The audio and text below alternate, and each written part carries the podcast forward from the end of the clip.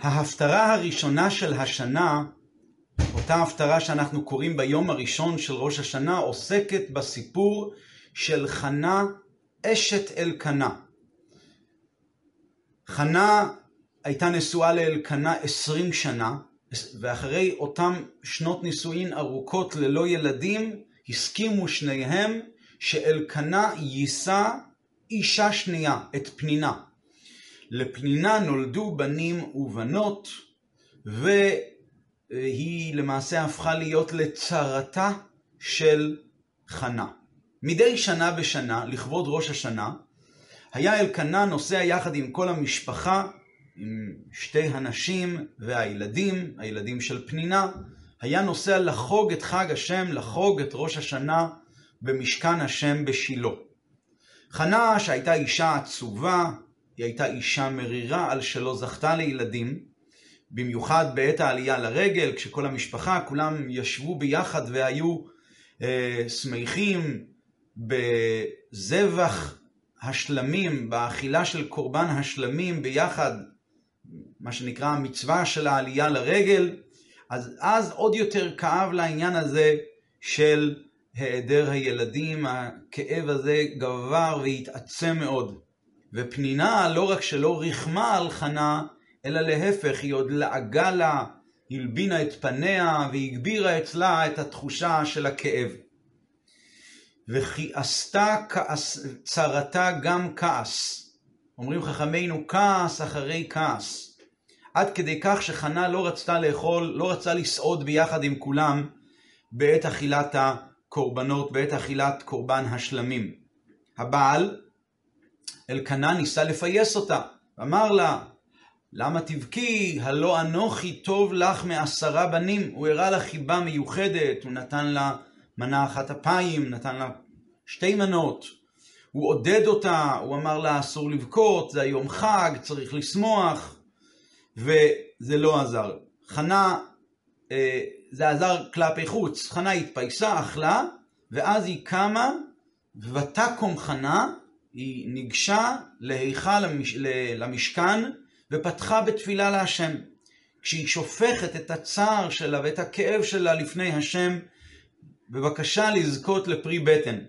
הפנים שלה היו אדומות, היא הרבתה להתפלל, ומתוך ה... איך כתוב אחרי זה, וישפוך את נפשי לפני השם, היא שפכה את הנפש, ממש התפילה נאמרה בלחש ממעמקי הלב שלה, רק שפתיה נאות וקולה לא יישמע.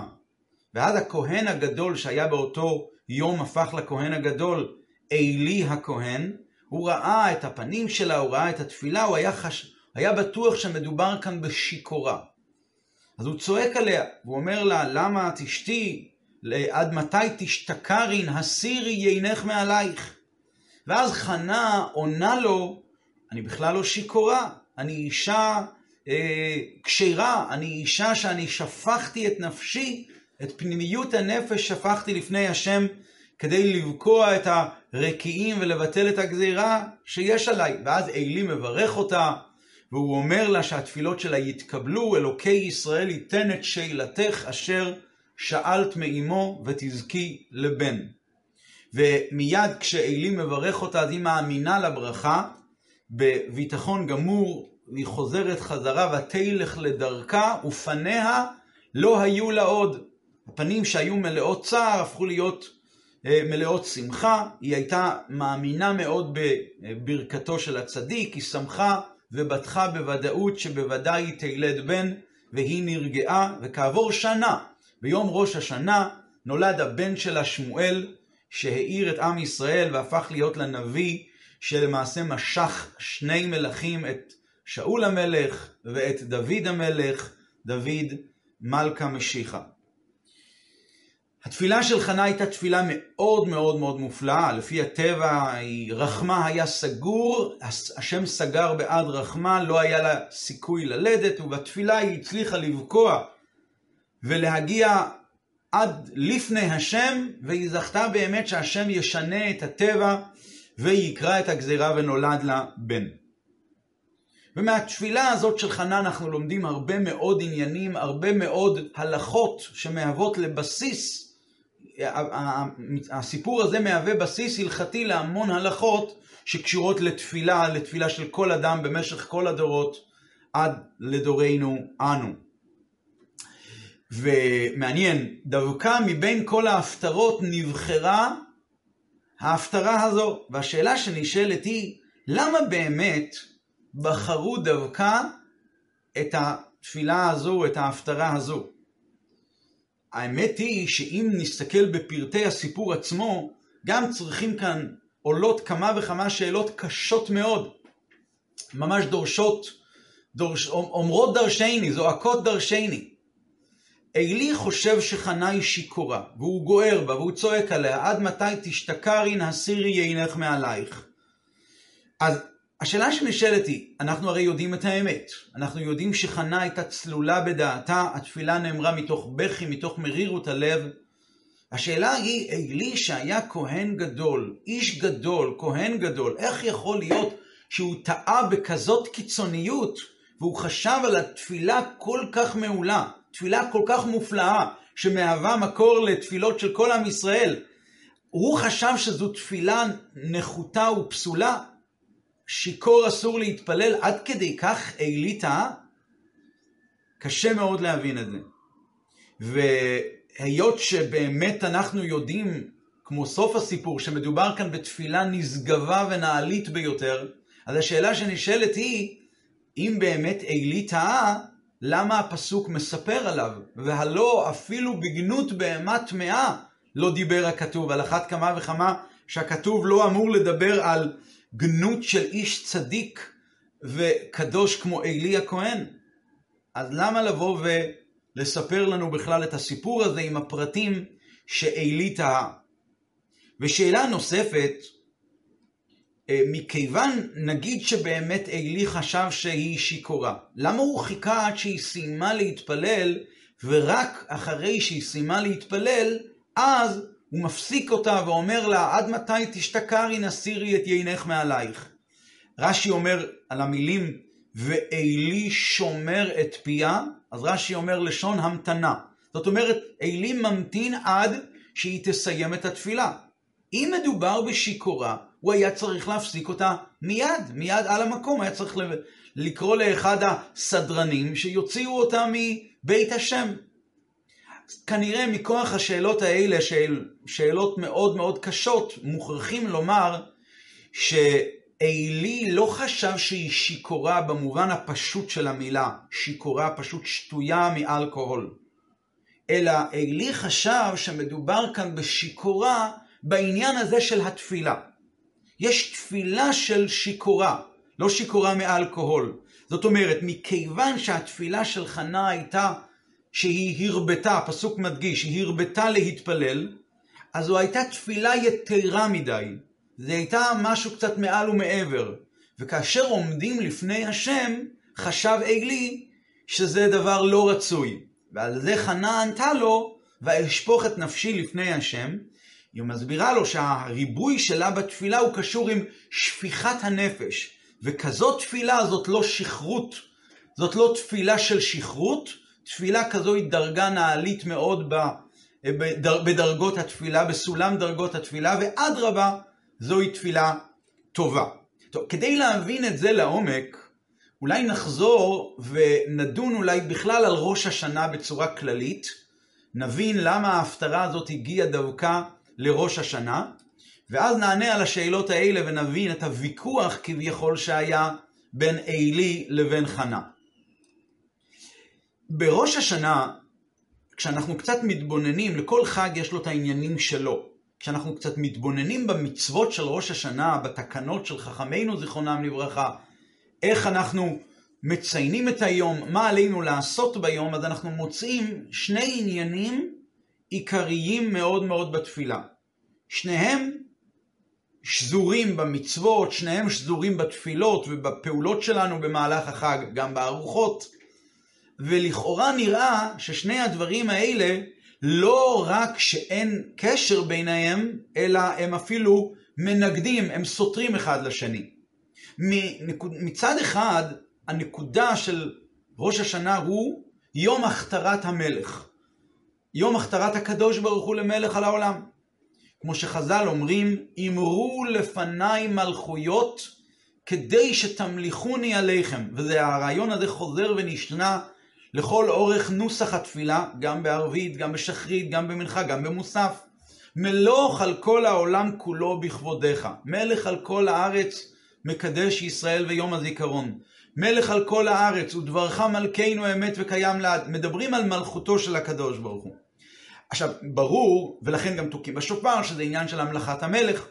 ברור שפעולת ההכתרה, להכתיר את הקדוש ברוך הוא, בכלל, שמכתירים מלך, זה על ידי, מלך רגיל פה בעולם הזה, זה על ידי שהעם מקבל את עולו של המלך ומבטל את מציאותו, העם מתבטל מהמציאות שלו, כמו שרואים במוחש. אנשי, אנשי, המד, אנשי המדינה באים ופונים אל המלך ואומרים למלך, אנחנו מקבלים את עול מלכותך לגמרי, אנחנו מבטלים את כל המציאות שלנו כלפיך. זה דרגה של ביטול מאוד מאוד גבוה, רגש מאוד מאוד חזק של ביטול, שלמעשה הרצון הפני, רצונות הפנימיים, הרצונות האישיים של הבן אדם מתבטלים. אין לו כאן שום משהו משל עצמו. זה צד אחד של ראש השנה. מצד שני, ראש השנה זה יום הדין על הצרכים של האדם. לא רק הצרכים הרוחניים של האדם, גם, אבל לא רק, גם על הצרכים הגשמיים של האדם. אדרבה, עיקר הדין הוא על הגשמיות של האדם. אין אדם נידן נידון בראש השנה, כותב אחד הפוסקים, אין אדם נידון בראש השנה, אלא לענייני עולם הזה. לכן באמת במהלך התפילות אנחנו כל הזמן מדגישים חזור והדגש, אבינו מלכנו כותבנו בספר חיים טובים, בספר פרנסה וכלכלה, מדברים הרבה על, על עצמנו, מה שצריך לנו, חדש עלינו שנה טובה ומתוקה. לכאורה שני הדברים האלה הם לא רק שהם לא קשורים ושייכים אחד לשני, אלא הם, הם הפוכים. איך יכול להיות שבשעה שיהודי עומד בתנועה של ביטול, של התבטלות מוחלטת כלפי המלך, שזה העניין הראשון של ראש השנה, איך יעלה בדעתו באותם רגעים לבוא ולבקש ולהתחנן על הדברים האישיים שלו, שזה העניין השני של ראש השנה. רצונות אישיים זה כשבן אדם מרגיש את המציאות שלו, שהוא חש שמשהו חסר לו, והוא צריך להשלים את זה. אה, משהו חסר לך? מי... אז זאת אומרת שאתה חש את המציאות שלך. אם הבן אדם כעת עוסק לבטל את עצמו לגמרי מכל וכול ורק להרגיש את מלכותו של הקדוש ברוך הוא, אז אין לו בכלל את הזמן לחשוב על מה חסר לי ומה אני צריך.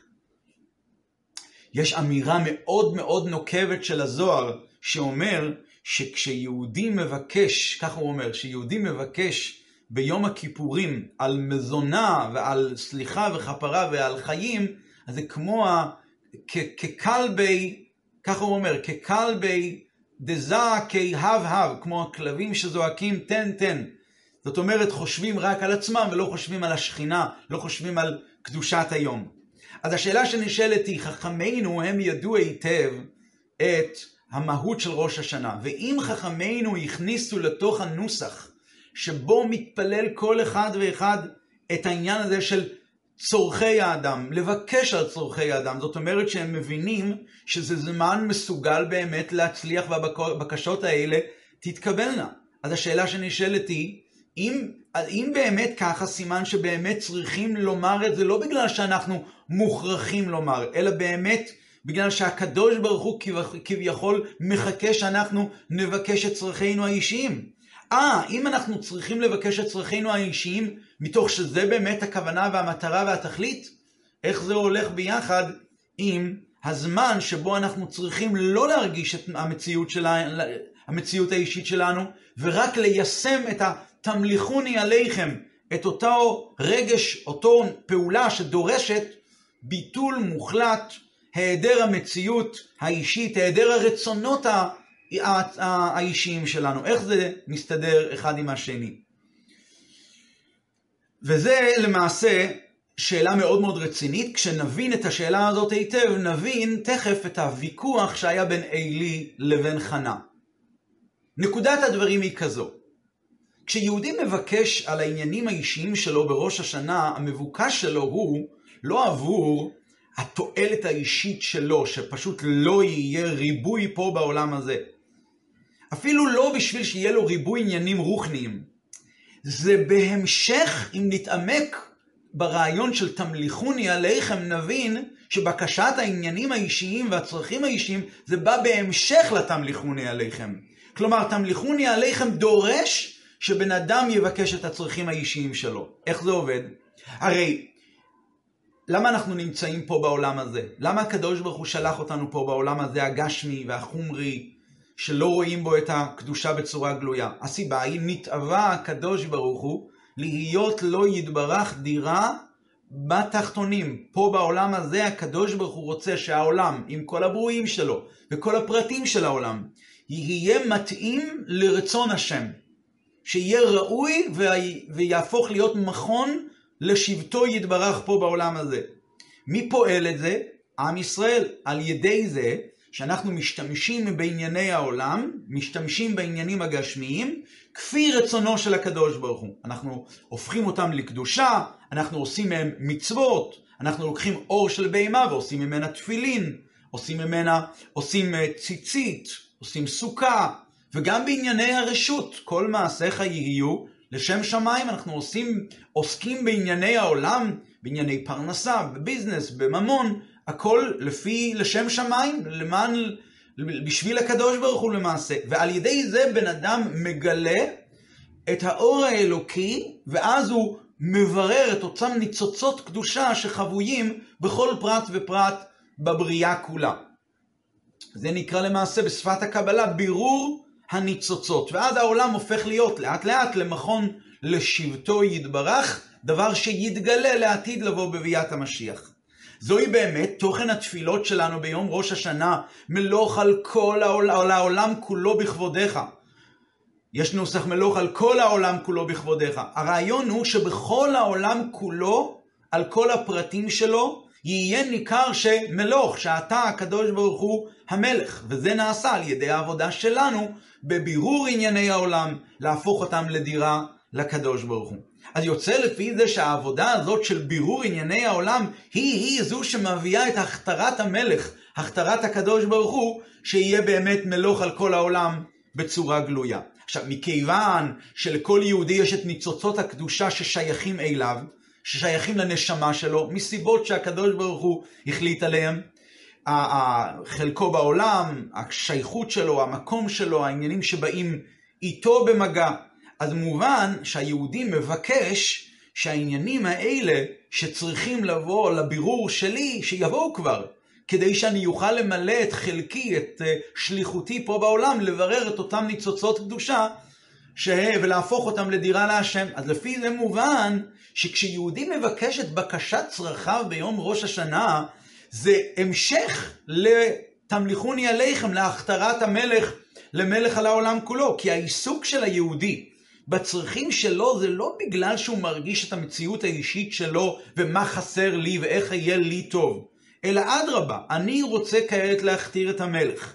ואני מבקש ואני מתחנן שיתאפשר לי לעשות את ההכתרה הזאת על ידי שחלקי בעולם יגיע אליי. שיושפעו לי כל צרכיי ואני אוכל לעשות את זה בצורה מושלמת, את פעולת המלוך על כל העולם כולו בכבודיך.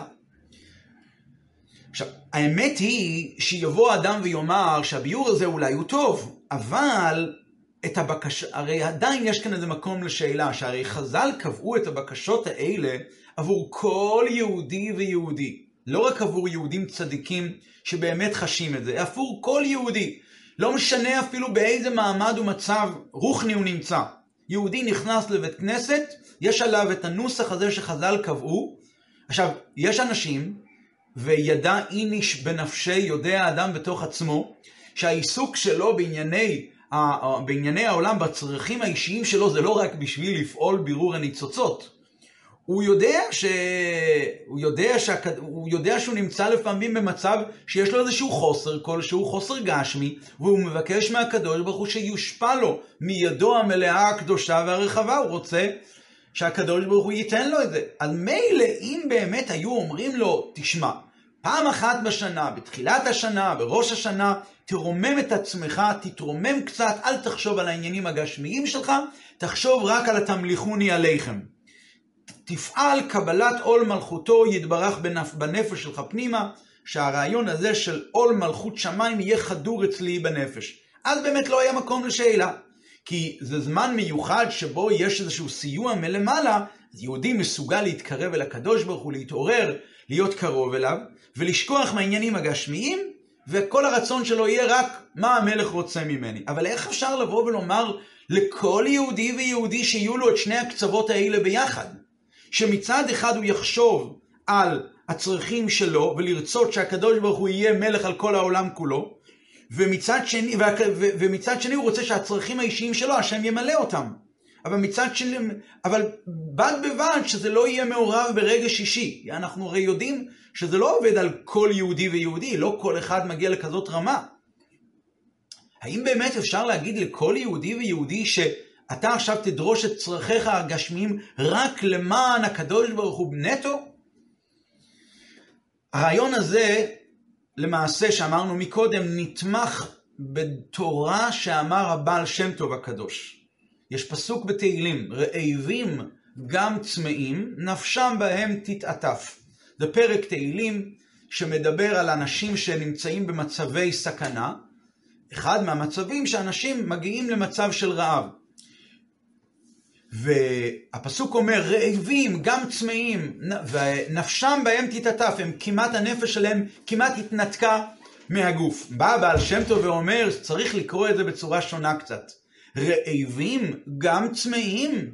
כשלבן אדם יש רעב, כשלבן אדם יש צמא, גוף ניגש מי, כשבן אדם חש באיזשהו צמא, המקור של הרעב, המקור של הצמא, זה בעצם בגלל שנפשם בהם תתעטף. הוא חושב שהוא רעב וצמא לאוכל או למשקה שנמצא מולו, בגלל שהוא פשוט מרגיש רעב, אבל האמת היא, נפשם, הנפש פשוט משתוקקת למאכל ולמשקה הזה, כדי לברר את הניצוצות שחבויים במאכל או במשקה הזה. הרעב הזה של הנשמה נרגש בתוך האדם באופן כזה, שיש לו גם רעב גשמי וצמא גשמי. ולפי הרעיון הזה של הבעל שם טוב, רעבים גם צמאים, נפשם בהם תתעטף, אז, אז לומדים כאן יסוד מאוד מאוד גדול, שגם אם באמת בן אדם חש רק את הרעב הגשמי שלו, וחש רק את הצמא הגשמי שלו, אז מה האמת היא? שבעצם זה רעב פנימי של הנשמה שלו. הנשמה צמאה ורעיבה לאותם ניצוצות קדושה שחבויים באותו מאכל ששייך אליו וצריך להגיע אליו. וזה באמת הרעיון לגבי, לגבי ראש השנה. יהודי מבקש ומתחנן ביום ראש השנה, ריבונו של עולם, אבינו מלכנו, כותבנו בחיים טובים, כותבנו בפרנסה וכלכלה. אז הוא מבקש שהשם ייתן לו את הצרכים הגשמיים שלו בצורה הכי מלאה שאפשר. אז נכון, בנוגע להרגשה האישית שלו, הוא מרגיש שמשהו חסר לו, בבני או בחיי או במזוני, והוא רוצה שזה הכל יהיה ברוויחי, זה יהיה בהרחבה. אבל מה האמת? האמת היא שבאמת פנימה זה רעב של הנשמה למלא את רצון קונה, למלא את רצון השם, שיהיה דירה לקדוש ברוך הוא פה בעולם, לעשות מהעניינים הגשמיים של העולם דירה. ולכן, הנוסח הזה של התפילה וכל מה שאנחנו נדרש מאיתנו לעשות ביום ראש השנה, זה מתאים לכל יהודי, גם ליהודי כזה שלא מרגיש באותו רעב פנימי, כי הנשמה שלו מרגישה את זה, ומכיוון שהרצון הפנימי שלו הוא שזה באמת יהיה, נפשם בהם תתעטף. אז ממילא הוא באמת עושה את הפעולה הזאת, ולמעשה זה משלים את המלוך על כל העולם כולו בכבודיך, ולכן כל יהודי הוא באמת מתאים לזה ושייך לזה. עכשיו אנחנו רואים בפועל, כשבאים לבית הכנסת, רואים בפועל שבקשות על עניינים גשמיים נאמרים בתפילה בצורה הרבה יותר רצינית, הרבה יותר אה, דרמטית. מי ינוח ומי יש את הפיוט ונתן לתוקף. כשמדברים על חיים של הבן אדם, מי ינוח ומי ינוע, וזה נאמר בהתרגשות מיוחדת ובהתעוררות מיוחדת על ידי כל הקהל. הרבה יותר מהבקשה, מלוך על כל העולם כולו בכבודיך, שגם היא נאמרת בתפילה. למה זה באמת ככה?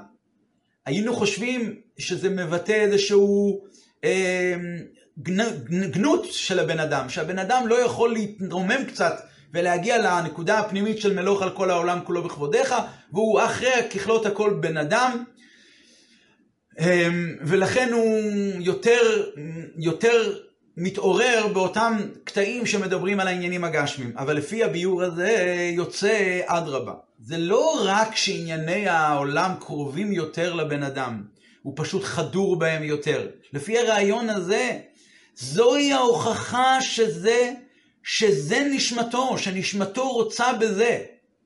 כי הקדוש ברוך הוא הרי רוצה, התאווה הזו, שהנתאווה הקדוש ברוך הוא, שעם ישראל יעשו מהעולם דירה לא יתברך, העניין הזה הוא עניין שהוא תאווה של הקדוש ברוך הוא, זה מעל לכל הדרגות, נתאווה הקדוש ברוך הוא. חכמינו לא סתם השתמשו בביטוי נתאווה. נתאווה משמע שיש הרבה, הקדוש ברוך הוא, בתורת הסוד כתוב שיש הרבה דרגות שהקדוש ברוך הוא יצר. כל מיני מדרגות, כל מיני בחינות, דרגות מסוימות, כמו שיש בכוחות הנפש, יש נפש, יש שכל ורגש וכוחות מעשיים יותר, ככה כביכול הקדוש ברוך הוא גילה כוחות באלוקות כביכול. ויש עניינים שמגיעים מדרגה זו, ויש עניינים שמגיעים מדרגה זו, אבל יש את הדרגה שעליה אנחנו, אה, אה, אה, דרגה הכי גבוהה ונעלית שנמצאת ממש בקדוש ברוך הוא בכבודו ובעצמו, ואין לנו שום אפשרות להגדיר אותם חוץ מאשר המילה תאווה. זה נתאווה, הקדוש ברוך הוא נתאווה. אין לזה הסבר. והנתאווה הזה של הקדוש ברוך הוא, מכיוון שהנשמה של היהודי, שהיא חלק אלוקה ממעל, היא מרגישה בתוך תוכה פנימה, שזה דבר שנוגע לקדוש ברוך הוא, לקחת את ענייני העולם ולברר אותם ולהעלות אותם לקדושה ולהחדיר קדושה בענייני העולם, אז למעשה הבקשות האלה על הצרכים של הגוף הגשמי של היהודי, מתברר שזה שהוא מתעורר בהתעוררות פנימית ואומר, מי ינוח ומי ינוע, אבינו מלכנו כותבנו לחיים טובים ולפרנסה וכלכלה, זה אדרבה, זה לא מבטא על, ה, על הדרגה הנמוכה שבו. אדרבה, זה מבטא שהעבודה הזו, לעשות לא יתברך דירה בתחתונים, היא כל כך נוגעת לנשמה, הקדוש ברוך הוא בעצמותו של הקדוש ברוך הוא, ולכן בפועל, באופן גשמי, הוא מתעורר לזה, והוא משתוקק לזה, והוא אומר, אבינו מלכנו כותבנו לחיים טובים ולפרנסה וכלכלה. לפי הרעיון הזה, כשהבנו את שני הצדדים האלה של ראש השנה, שהם לא שני צדדים הופכים, אלא אחד הוא ממשיך את השני. לפי הרעיון הזה נבין היטב את הסיפור של חנה ועלי. מה, מה, מה, מה אמרנו בעצם? שההגדרה של לבקש את צרכי האדם ביום ראש השנה מגיע בגלל שהנשמה רוצה, יש לה חפץ ורצון עז לעשות מהדברים הגשמיים דירה לקדוש ברוך הוא. אז זו היה כאן הוויכוח בין עלי לחנה. עלי אמר שנמצאים לפני השם, שנמצאים לפני קודש הקודשים, אז צריך שלא יהיה נוגע שום דבר. בשעה הזו שאתה עכשיו עומד מול קודש הקודשים, לא, אין שום מקום להתעסקות בעניינים גשמיים. אפילו לא בעניין הכי עיקרי הזה שחנה עומדת ומבקשת ונתת לאמתך זרע אנשים. כי, ו, ומכיוון שחנה עמדה והתפללה והיא הייתה טרודה והיא הרבתה להתפלל, אז כשהיא מבקשת זרע אנשים, עלי אומר, זה הנהגה של שיכורה. מה פירוש שיכורה? זה שכרות. שכרות ברצונות שלה. את שיכורה ברצונות שלך, הרצון שלך הוא יותר מדי תקיף, הוא יותר מדי חזק, כמו אותו שיכור שהרצונות שלו, שאף אחד לא, י, לא יזיז אותו ממה שעכשיו הוא רוצה. ואם הוא רוצה עכשיו את הבקבוק, אז אף אחד לא יזיז אותו. את שיכורה בתפילה שלך. כלומר, הרצון שלך הוא כל כך חזק, כל כך עוצמתי, עד שאת לא שמה לב איפה את נמצאת. את נמצאת לפני השם, את נמצאת במשכן. על זה חנה באה ואומרת, ואשפוך את נפשי לפני השם. היא אומרת, אדרבה, זה שאני כאן עומדת לפני השם, זה, זה מה שהביא אותי למצב כזה מרומם, שדווקא בגלל זה שאני עכשיו נמצאת לפני השם, לכן אני מרבה להתפלל. ועל, ועל מה אני מתפללת? על צרכיי הגשמיים. כי דווקא הבקשה הזו, על הצרכים הגשמיים, היא, היא נוגעת בפנימיות הנפש שלי. כי פנימיות הנפש שלי היא קשורה לפנימיותו ועצמותו של הקדוש ברוך הוא, והקדוש ברוך הוא רוצה שיהיה דירה פה בתחתונים, דירה פה בעולם הזה הגשמי. אז למעשה, אדרבה, כשבאתי כאן ועמדתי לפני השם, קיבלתי כזאת התעוררות, ועכשיו אני מבקשת, למענך הקדוש ברוך הוא, אני ביקשתי ילדים. ולכן, לא רק שהתפילה שלה היא לא שכרות ברצונות האישיים שלה, אלא אדרבה, זה תוצאה של גילוי עצם הנשמה שלה, עצם הנשמה של, של, של חנה, שהרצון הפנימי של נשמתה הוא למלות את הכוונה העליונה. ומהי הכוונה העליונה? לעשיית דירה לקדוש ברוך הוא פה בעולם הזה, ואת זה, ואצלה זה מתבטא בעניין הזה של זרע הנשים. ולכן, דרך אגב, אפשר להבין שבבקשה שלה שהיא מבקשת ונתת לאמתך זרע הנשים, היא מיד אומרת, ונתתיו להשם כל ימי חייו.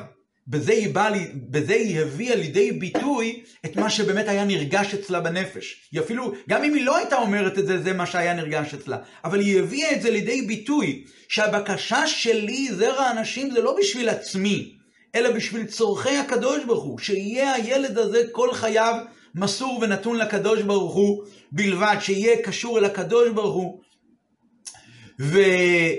ו... לא סתם היא אמרה זרע אנשים. זרע אנשים, הכוונה היא אנשים חכמים, נבונים, גדולים, צדיקים, אנשים שהם קשורים לשמו של הקדוש ברוך הוא. לכן הביאו את קריאת ההפטרה הזו ביום ראש השנה. וממנה יש המון הוראות לעבודת היום, לעבודת ראש השנה. שנכון שבפנימיות הבק... וכאן רואים עוד נקודה. נכון שבפנימיות הבקשה של כל יהודי על הצרכים שלו, האישיים שלו, זה בגלל התשוקה של הנשמה שלו פנימה. להביא לידי פועל את תשוקת השם, את תאוות השם, כמו שאמרנו מקודם, דירה לקדוש ברוך הוא פה בעולם הזה, אבל זה לא מספיק. זה לא מספיק. זה לא מספיק שפנימיות האדם פנימה תהיה, תהיה באותה רמה. צריך גם להביא את זה לידי גילוי, כמו שחנה באה ואמרה, ונתתיו להשם כל ימי חייו. זאת אומרת, כשבן אדם עומד בראש השנה ומבקש את הצרכים הגשמיים שלו, אבינו מלכנו, כותבינו בספר חיים טובים, אבינו מלכנו כותבינו בספר פרנסה וכלכלה, אז יש את הכהן, את, את האלי הכהן בנפש, שאומר לבן אדם, עד מתי תשתכרין? איך אתה מסוגל בעת ההכתרה של המלך לבקש על צרכיך האישיים? זה עצמו מתרחש כביכול ביום ראש השנה אצל כל יהודי ויהודי. והטענה הזאת של עלי הכהן שבנפש שלו מעוררת ומגלה באדם שבאמת, זה באמת ככה, שהבקשה שלי על הצרכים הגשמיים שלי היא לא בסתירה להכתרת המלך, להכתרת הקדוש ברוך הוא למלך, אלא אדרבה, היא ונתתיו להשם ואשפוך את נפשי לפני השם. אדרבה, המקור שלה, זה שאני רוצה בצרכים הגשמיים שלי, זה בגלל הפנימיות הנפש שלי. אז מתעוררת כביכול הכנה שבנפש ואומרת, ואשפוך את נפשי לפני השם. כי דווקא בשעת העמידה לפני השם, דווקא כשעומדים ביום ראש השנה וממליכים את הקדוש ברוך הוא למלך על, עלינו ועל כל העולם כולו, אז צריכים לבקש את הדברים הגשמיים כדי לגלות בהם בהם ועל ידם את התמליכוני עליכם, את זה שהקדוש ברוך הוא מלך על כל הארץ ומקדש ישראל. וכמו שהמענה של חנה תירץ לגמרי את הטענה של עלי הכהן, ואדרבה, עלי הכהן הסכים איתה ובירך אותה, אלוקי ישראל ייתן את שאלתך אשר שאלת מאמו. אותו דבר, הקדוש ברוך הוא ממלא את הבקשה של כל אחד ואחת מישראל, שיהיה לנו שנה טובה ומתוקה, שנה טובה ומתוקה כפשוטה, בטוב הנראה ובטוב הנגלה, בבני, בחיי, במזוני, ושהכול יהיה באופן של רוויחי. שנה טובה ומתוקה.